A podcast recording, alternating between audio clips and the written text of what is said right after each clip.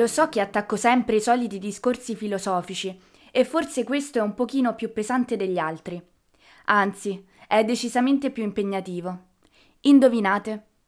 Stavo distesa sul letto a guardare le ombre delle persiane sul soffitto, quando mi è presa quella morsa allo stomaco tipica della mia angoscia notturna. Ebbene, la domanda è: perché devo morire?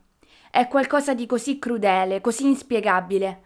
Un attimo prima sei bello contento di essere al mondo e l'attimo dopo, puff, non ci sei più. A quanto pare, però, la morte è necessaria ed è sempre imminente. Non sappiamo mai quando potrebbe succedere.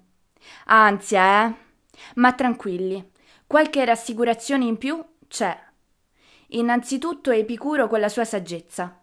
Se ci siamo noi, non c'è la morte, e viceversa. Che mm, non è poi così terribile. In fin dei conti, per tanto tempo non siamo esistiti. Torneremo in quella stessa assenza in cui eravamo prima di nascere. E poi riflettere sulla morte ci porta a riflettere sulla vita, sul mistero dell'esistenza. Così mi sembra di intravedere che quella a cui mi sento legata, il mio ego, la mia vita, non è una proprietà, ma un dono. E questo dono dipende da scambi avvenuti tra migliaia di esseri tanto tempo addietro.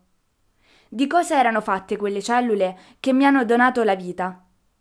Forse gli indù hanno in parte ragione. Esiste un ciclo, o meglio un riciclo, della sostanza primordiale del mondo.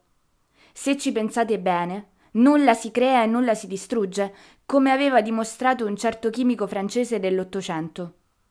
Forse la morte non è la fine, ma solo un passaggio, una trasformazione, una nuova avventura.